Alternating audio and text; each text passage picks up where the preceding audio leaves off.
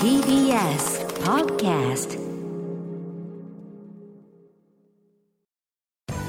滋慶学園 COMグループ presents あなたの夢は何ですか？この番組は滋慶学園 COMグループの提供でお送りします。自分の好きなことを仕事にしたい。でも資格は持っていないし高校では勉強づけ。私の夢を叶えられる専門学校があればいいな。あなたの夢は何ですか？滋慶学園 COMグループはあなたの夢を実現します。今すぐホームページを。滋慶学園 COMグループ presents。あなたの。あなたの。あなたの夢は何ですか？こんばんは。花輪です。この番組は毎回人生で大きな夢を追いかけている夢追い人を紹介します。あなたの夢は何ですか？今日の夢追い人はこの方です。フリーランスでゲームクリエイターをやってる、えー、超テンバラと申します。よろしくお願いします。はいよろしくお願いいたします、はい。えー超ティンバラさんということですけども、はい、えーそうですね。バラさんと呼んでもいいですか？そうですね。長いので、はい、そのバラさんでバラで、はい、お願いします。えーバラさん出身はどちらになりますか？えーミャンマーですね。ミャンマーですけどもねもう日本語ペラペラですね、ええまだまだです。いやすごいですよ。ちょっとそのあたりも聞いていこうと思うんですけども、はい。えーお年は今いくつですか？29になりました。29歳ということで、まあね、お若いですね。えー何歳の頃に日本に来られたんでしょうか？そうですね。えー、16の時ですね。はあ、だいぶ早いですね。ということは今も13年ぐらい経ってるって感じですかね。えーゲームクリエイターのお仕事は何年ほどやってるんですか？そうですね。あの学生の時からまあちょこちょこやってるんですけども、うん。まあ本格的には社会人になってからなので、もう8年弱業界にいます。そうですか、えー具体的にはどのようなお仕事なんでしょうか？そうですね、あのまあ、ゲーム制作におけるその技術的なソリューションの提案だったりとか、うん。そこを実現的にしていく、まあ、実装とかいろいろあるんですけども、まあ、細かいことを言ってると難しいので簡単に言うとゲームのアイディアから、そのゲームを実際にじゃああのニッテンドスイッチとか、プレイステーションとか、うん。モバイル上で遊べるところまで、まあ、全部関わってるよっていう感じでお仕事させていただいてます。すごいですね。うん。めちゃくちゃ流暢じゃないですかえーとんいやそでもないです。こに驚いちゃいますけどね。でしかも仕事ももう全てにおいてねある意味プロデューサーみたいなところありますよね。まあ、場合によってはそういうね案件も、総合プロデューサーみたいなね。はい。えーそんなバラさんがゲームクリエイターを目指すようになったきっかけを教えてください。そうですね、はい。あの僕がまあ4歳とかうん。5歳の時に初めて FF7、うん。ファイナルファンタジー。そうですね、はい。を日本語一切知らずにやったんですよ。うんうんそれでも面白くて言葉一切読めないのになんでこんな面白いんだってのあで字が読めないのに面白かった。そうですね。もうクエストを進めたくて、うん。あの何やればいいかわからないんですけど何時間も何時間もかけてプレイして、うん。もう3か月ぐらいでクリアしたといううん。ので、もうゲームって面白いなと思いました。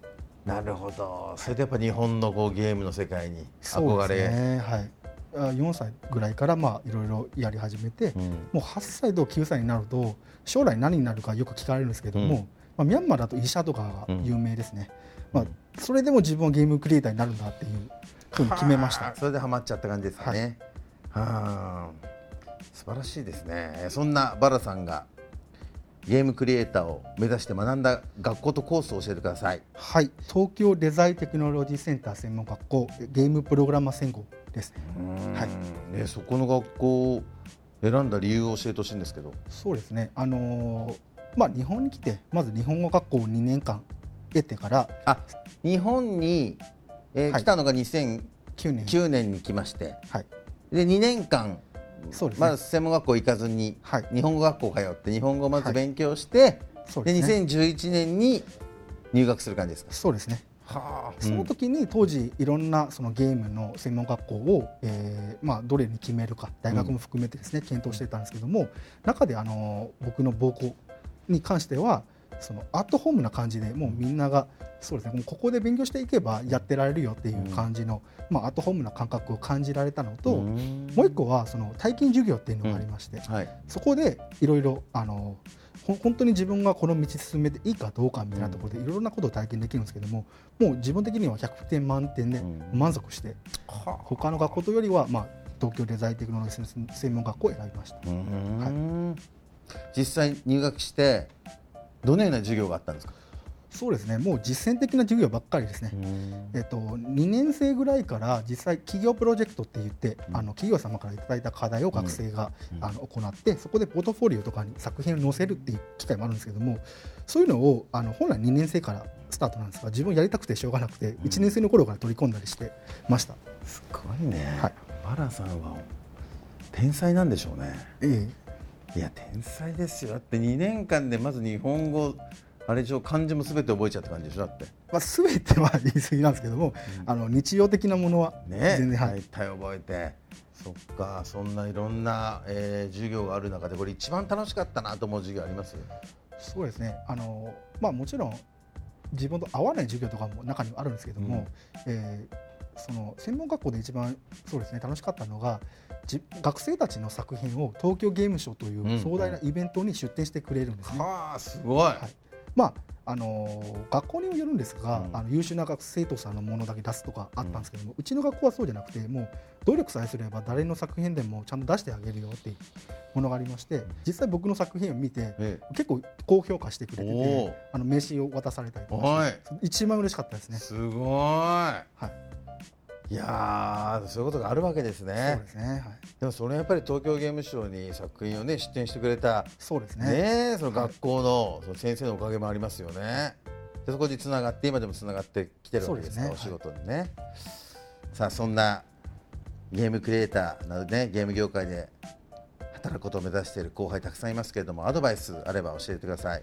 そうですね。まあゲームというのがあの単純に自分が遊ぶというかスーパーファミコンとかの時代から映画のようにどんどんリアルになってきて、もうある種エンターテインメントになるものまでなってきたんですけども、あのまだゲームにはそんいっぱい可能性があると思うんですよ。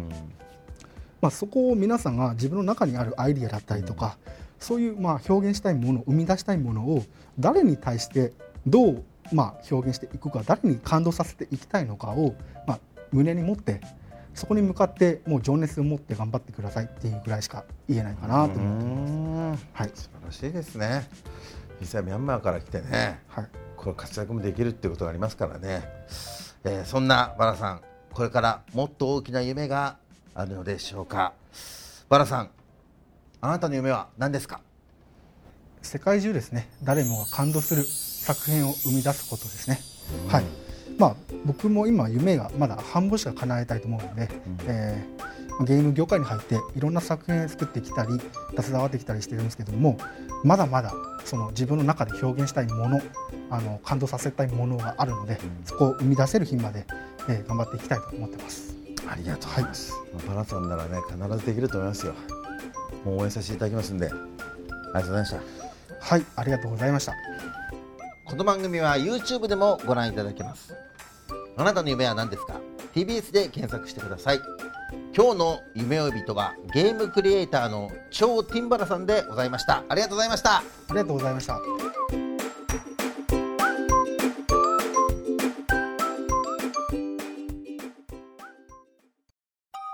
動物園や水族館で働きたい。ゲームクリエイターになりたい。